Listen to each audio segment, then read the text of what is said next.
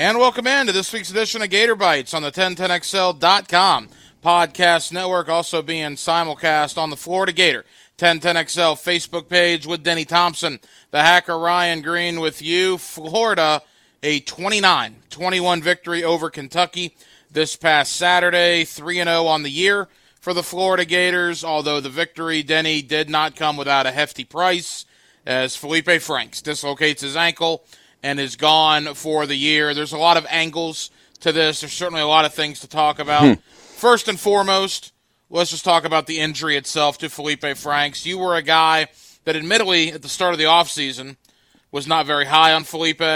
More people you talked to going down to Gainesville, you became higher and higher thinking Felipe was going to have a great year. And then lo and behold, 10 quarters in to 2019, Frank's season is now over.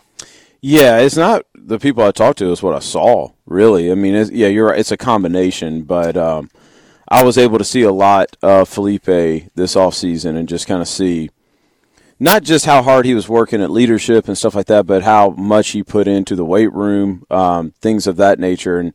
And you know, listen, I get fans are fans. I see the comments about, you know, Felipe's injury and all that kind of stuff. But listen, you guys got to understand how hard these guys work. And it's heartbreaking. I don't care if it's Felipe. I don't care if it's Florida.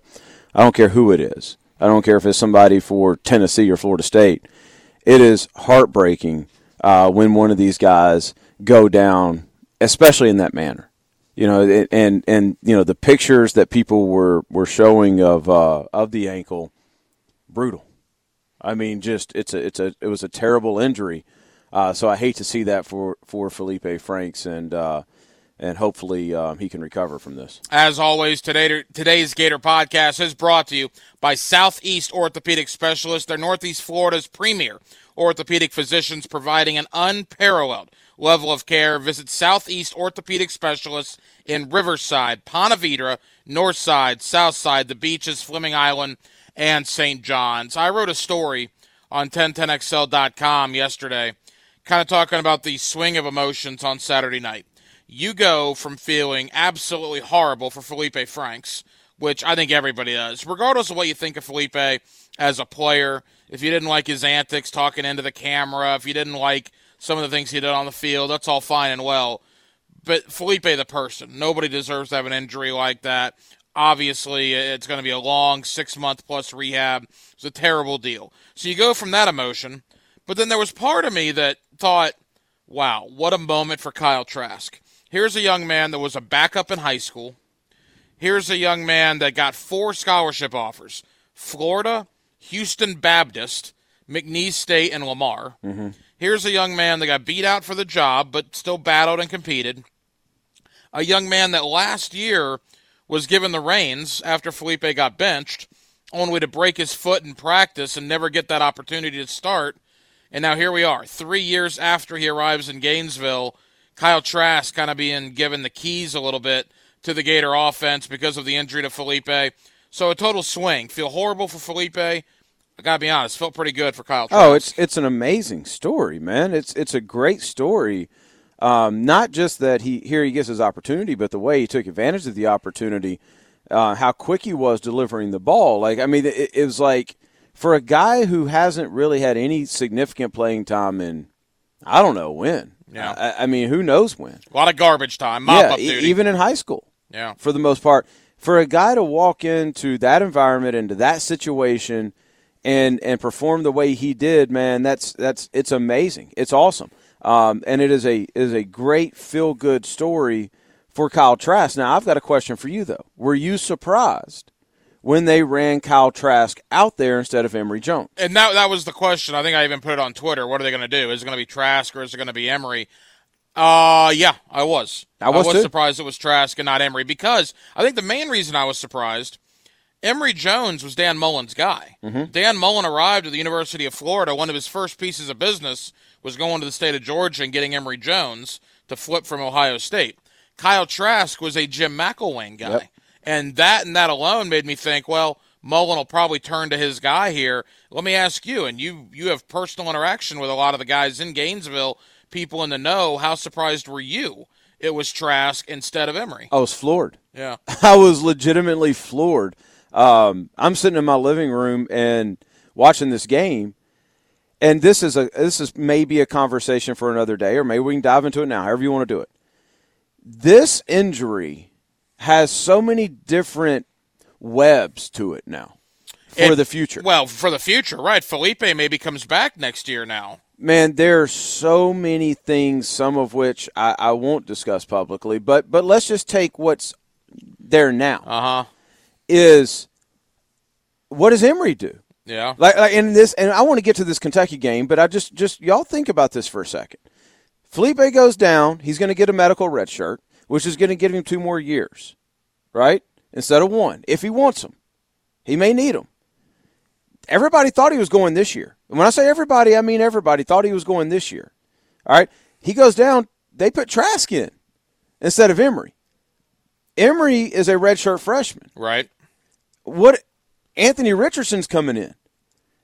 You've got 2 years left with Felipe. And by the way, even if you don't want, if you want to move on from Felipe, I know Dan Mullen well enough to know he ain't that kind of guy that's going to tell Felipe, hey, after all this rehab, we want you to transfer. Now, if Felipe wants to do that, he can graduate transfer, but I don't – let's just live in the moment for a second. What happens? Well, and let's be honest, too. Gator fans are smart.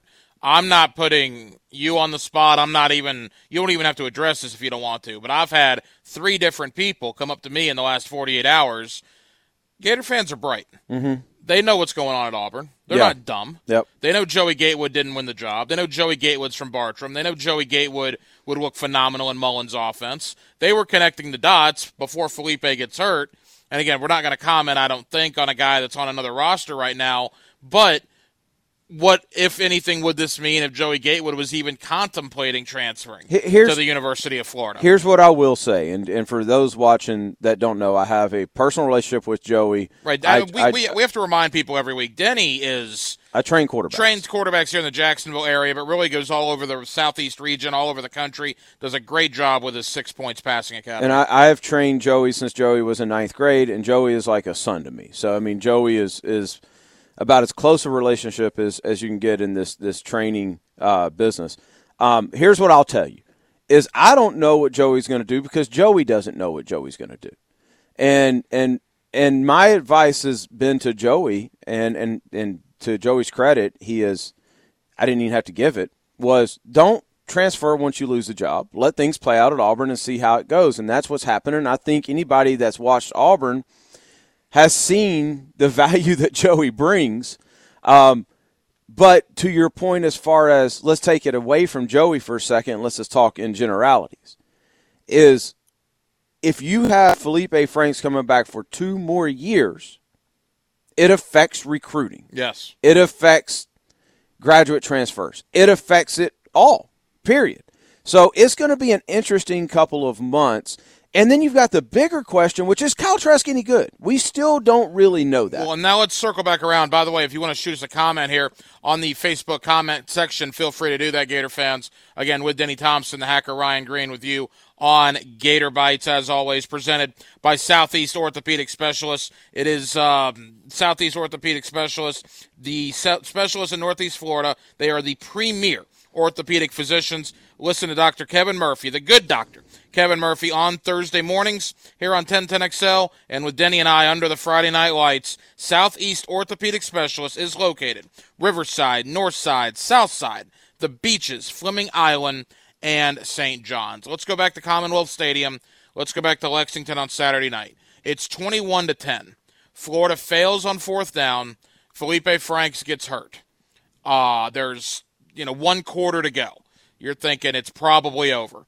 In comes Kyle Trask, and he was doing his thing, man, coming in off the bench cold, going 9 of 13 for 126 yards, getting Van Jefferson involved. Obviously, Trevon Grimes had an impact as well. What I saw to Kyle Trask I really, really liked, but you tell me, you're the guy that trains quarterbacks for a living. What was your thought not only on what Trask did Saturday night, what you feel Trask can do moving forward? I want to see, and I haven't had a chance to do this, I want to see did the play calls change. Mm-hmm. I want to see were they running the same stuff or not, because Trask was getting rid of the ball really quickly. He knew where he wanted to go with the ball. I don't think they weren't interested in running him as much as they run Felipe. I don't think they did as many RPO type of things as they did with Felipe. So I do think the play calls changed a little bit when Trask went in. The question I was to answer your question, I thought he was amazing. I could not have been more impressed with Kyle Trask, and frankly more surprised. The question though is that's to run that throughout a season, you need this run game to pick up. Right. The run game has been bad, and a lot of that's the offensive line has been very ineffective. Right. And so if this is the direction, if it's Kyle Trask the rest of the season, which it looks like it's going to be, then this is a different conversation than what we had in the offseason. The offseason, it was, listen, I'm not worried about the run game because it's a bunch of RPO stuff and what they're wanting to do. Now you have to have that run game with Kyle Trask as your quarterback for him to do what he did the other night, because Kentucky didn't really have time to adjust. And to be honest, they had a lead. They were laid back a little bit. Let me ask you this. We talked about Kyle Trask being a McElwain guy. Is Kyle Trask the kind of guy that can run Mullen's system? Do whatever Mullen wants to do. I think the fact that they put him over Emory answers that question, and it's a yes. Because if he couldn't, then I can't imagine why they wouldn't have put Emory Jones in. Yeah. Because it's not like, you're right, Trask doesn't have a lot more experience. No. So I'm gonna lean on Brian Johnson and Dan Mullen here. Brian Johnson, the quarterback coach at Florida, they chose to put Trask in as the true backup for a reason, and I got to think that reason is they felt like the offense was more effective, and it gave them a better chance to win with Kyle Trask than what it did with Emory Jones. And, you know, what's interesting, and again, we'll have to see, like you said, how the playbook develops, but the bubble screens, the passes into the flat, those weren't working on Saturday night. You know what was working in the fourth quarter? Giving Van Jefferson the ball 15 yards downfield. Yeah. Throwing the ball downfield to Trevon Grimes. Throwing the ball downfield to Tyree Cleveland. That's what was working in the fourth quarter. And maybe Kyle Trask can do more of that than what they want to do with Felipe, which was more of the short intermediate stuff and the quarterback runs and that sort of thing. Now, Dan Mullen earlier this week said Emory Jones is still going to be involved as well. There could be certain situations where Trask and Emory are on the field at the same time. You've been a high school coach. You've been a high school coordinator. You obviously, like we said, train quarterbacks today.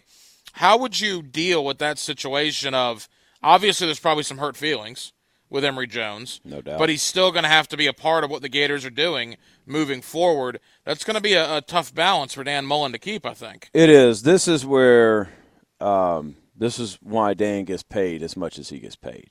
Okay, first off, it does no good to have him on the field at the same time.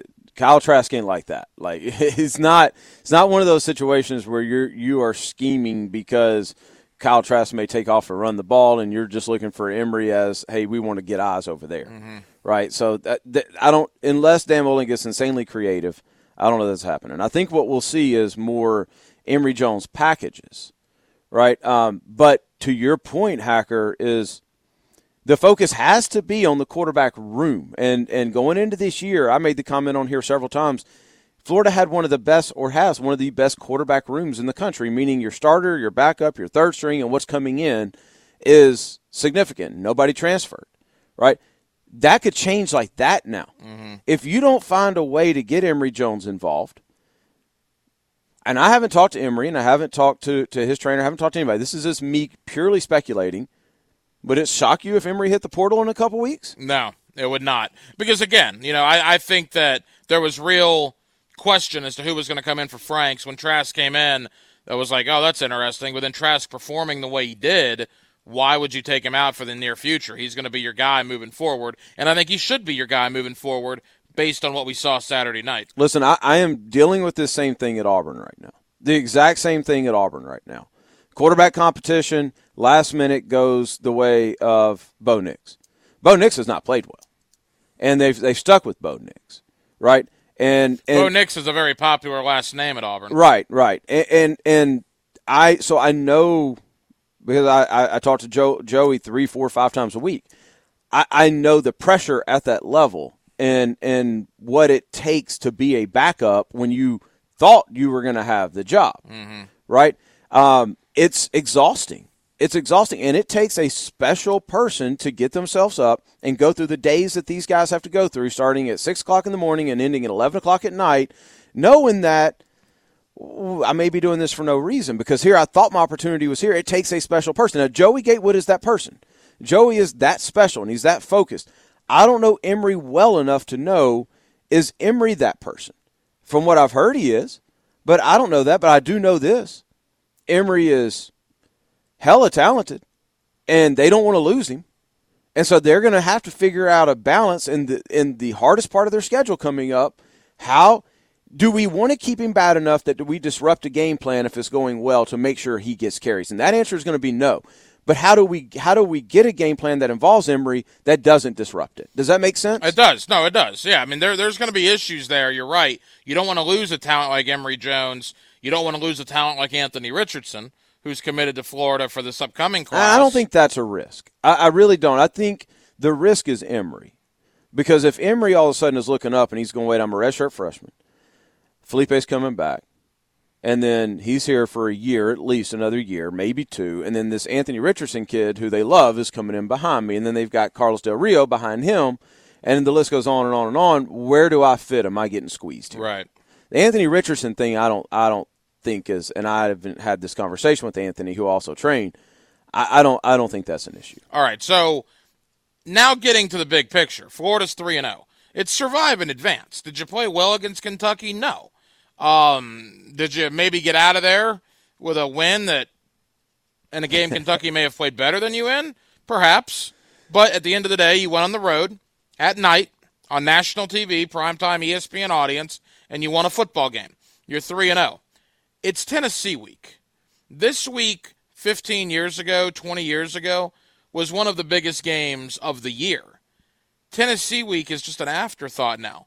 It's a noon kick because the Volunteers are just awful.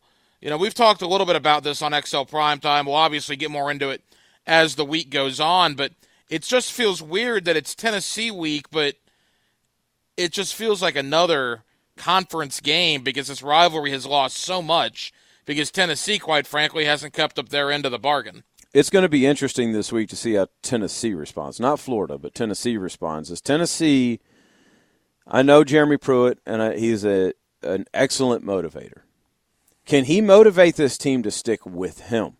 And can he get them all going in a direction that says, look, guys, my job's on the line.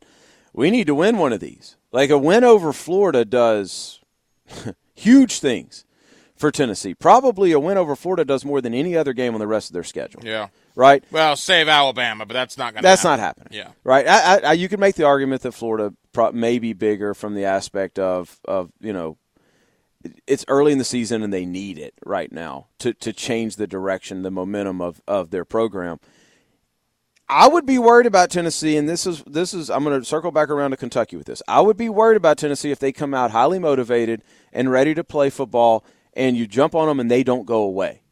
Now, if you jump on them, you're going to find out how motivated they are. If you jump on them, you put 14 up quick. Do they go away and say, you know what, we stink, we're not playing this game, it's hot, I'm ready to go home? Or do they keep fighting? Like, that's going to tell us a lot about Tennessee. A week ago, I wouldn't have said this.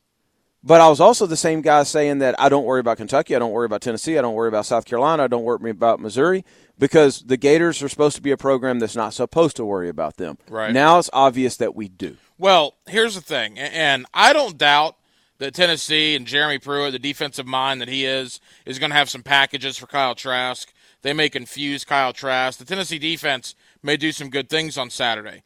I think that Tennessee offense is horrible. I just don't think they're very good at all. I watched them against BYU. I watched them, for the most part, against Georgia State. I just, for the life of me, I can't imagine their offensive line controlling the line of scrimmage against the Gator defensive line. I think Garantano may get sacked 5-6 times on Saturday. Yeah, no, I agree with you. We talked about this a ton.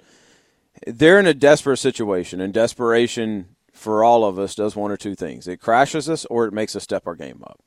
Kind of think about Felipe Franks last year when he got benched, right? That was the calling card. What is it going to do to Tennessee? Mm. You know, I mean, if I have seen people in pure desperation do things that I never thought they could do and dig themselves out of it. I've also seen people in pure desperation completely lose their character and just say, bump it, I'm throwing it all away. Right? So which way are you going to go, Tennessee?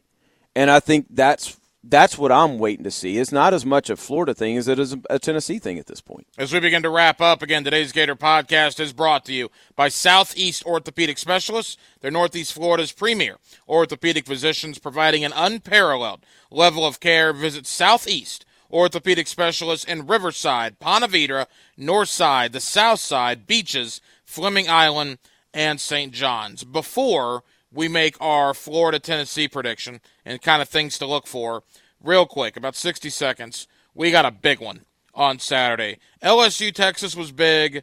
Auburn, Oregon was big. A&M, Clemson, yeah, two pretty good programs. To me, the college football landscape really begins to take shape on Saturday night between the hedges in Athens. Mm-hmm. The Fighting Irish, the Dogs, number 3 against number 7. Could it be a playoff elimination game? Might be for Notre Dame. It may be. For Georgia, I don't know. It's not for Georgia. It's probably not for Georgia, although a loss wouldn't help them by any stretch of the imagination. What about Notre Dame and Georgia on Saturday night in Athens? Yeah, there's two big games this week, and I'm actually going to that one. Oh, wow. I'm going to Athens for Notre Dame and Georgia. I'm excited. I've actually never been to a game at Georgia. I've been there dozens of times, met with the coaches and stuff like that, but I've never actually been to a game. And so I'm going. My wife's a big Georgia fan. She's excited. So it's Carson's having his official visit weekend. Carson Beck. Yep. And so we're going to leave early Saturday morning and go. So I'm excited to see it. I think Georgia runs away with this thing. I really do. I think Georgia is supremely talented against everybody on their schedule with the exception of Alabama, who's not on their schedule, right, we're assuming. In Atlanta. Right, sure. We're assuming. And that includes Florida. I mean, just look at the difference in the offensive lines. In college football, if you have a smart quarterback and you have a good offensive line, you can do anything you want to do. Georgia might have 3 first-rounders on that offensive line. Yeah. Yeah. With Andrew Thomas, Cade Mays, and Isaiah Wilson. Yep, yep. And you're – yeah, and the other two, by the way, may be top 3 rounds. Right. Yeah, they were. Yeah, all 5 of those guys will play in the league. Yeah, it's crazy what they have. By the way, 3 of their backups may play in the league too at some point. Yes, you're right. The more interesting game to me in the SEC landscape is Texas A&M and Auburn. Texas A&M, Auburn, yeah. You're going to learn a lot about both of those. For one of them, you're going to learn, okay, this ain't it. This isn't their year. For the other one, they're about to get really overhyped. So that's going to be a very interesting contest on Saturday. But no, I mean, I love this time of year because you do. There is a game each week that kind of now says, hey, you know, this is for real or this is a pretender. Well, by the way, UCF is for real. UCF looked great. They did. What I love about this weekend, Florida's at noon. Florida State, Louisville, 3:30. Georgia, Notre Dame's at 8. So if you want a local flavor, Texas A&M, triple header. Auburn's at 5. 5 or 6. I thought it was 3:30 on CBS. Oh, yeah, no, it's 3:30 on CBS. Is it? It's the first game before Georgia and Notre Dame because it's a doubleheader. That's right, because Florida-Tennessee, usually you would think they would be the first game, but because Tennessee lost to Georgia State, they're the noon kick on ESPN. That circles us back around to the Gators and the Volunteers. Your prediction, Florida and Tennessee on Saturday at the Swamp. 31-17. 31-17, Florida. So it's a game, you think? I think it is. I really think it is. I want to be more confident, but a couple injuries on the defensive line that you know they say are minor, but we don't know, and not really knowing what Kyle Trask is and what he's going to do in a full game. Yeah, I think 31-17 in a game that Florida scores late to put it away. That's probably about right. You know, I don't want to copy your score, so I'll go a little bit. You can. I'll go 28-13, something like that. I'll subtract a couple points. But Vegas has it as a 14-point line. I agree with that. Yeah. I think it's one of those games, Denny, where even though it might be a 7-point game or it might be a 10-point game, I don't know if we're ever going to truly get the sense Tennessee can win it. I agree. I just think it might be close. And then, like you said, a touchdown with like 5 minutes to go makes it seem a little worse than it really was. Let me ask you something to wrap this up. Does Florida need to play well? Because you're right, it's just survive and advance. But the two games that they've played, Miami lucky to get out of there with a W. Very lucky. Kentucky, lucky to get out of there with a W. Now, the good teams find a way to win. The bad teams find a way to lose. I get that. Do they need to string together a couple dominant performances, or are you okay with just surviving advance? In the way college football is today, if you're the Florida Gators, it doesn't matter if you win 50-0 or if you win 3-2. If you win, you will keep progressing in the polls, and you will eventually find yourself in the playoff. Do I think Florida's going to the playoff? No. But I think the sexy points, the brownie points in college football is gone now if you're a team like Florida. If you're an SEC team. If you win all your games, no matter how ugly they may look, if you have a 0 in that loss column, you'll be in the playoff. By the way, let's not fool ourselves here. Tennessee, Towson, and then the pain might be coming. Yeah. Once we get into October. Yep. I mean, Auburn, LSU, South Carolina, Georgia. The gauntlet is on the horizon. If you're looking down that schedule tunnel, there's some problems ahead. Now, the next two stops, Tennessee and Towson, probably shouldn't be any problems.